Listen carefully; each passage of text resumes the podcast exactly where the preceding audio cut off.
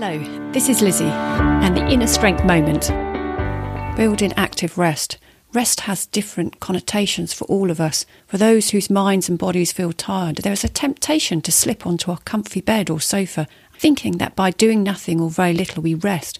However, through experience, and I believe reading that I can't remember the reference of, some of the best rest takes place whilst outside, going for a walk, looking at nature, Perhaps it's through the breathing of new air in a different context that allows the brain to breathe and the muscles to rejuvenate. On the other hand, Alex Pang talks about the need to play that goes deeper than just a laugh. Children can show us how with their games of role play, brick building, and building camps in the woods or the garden through active rest.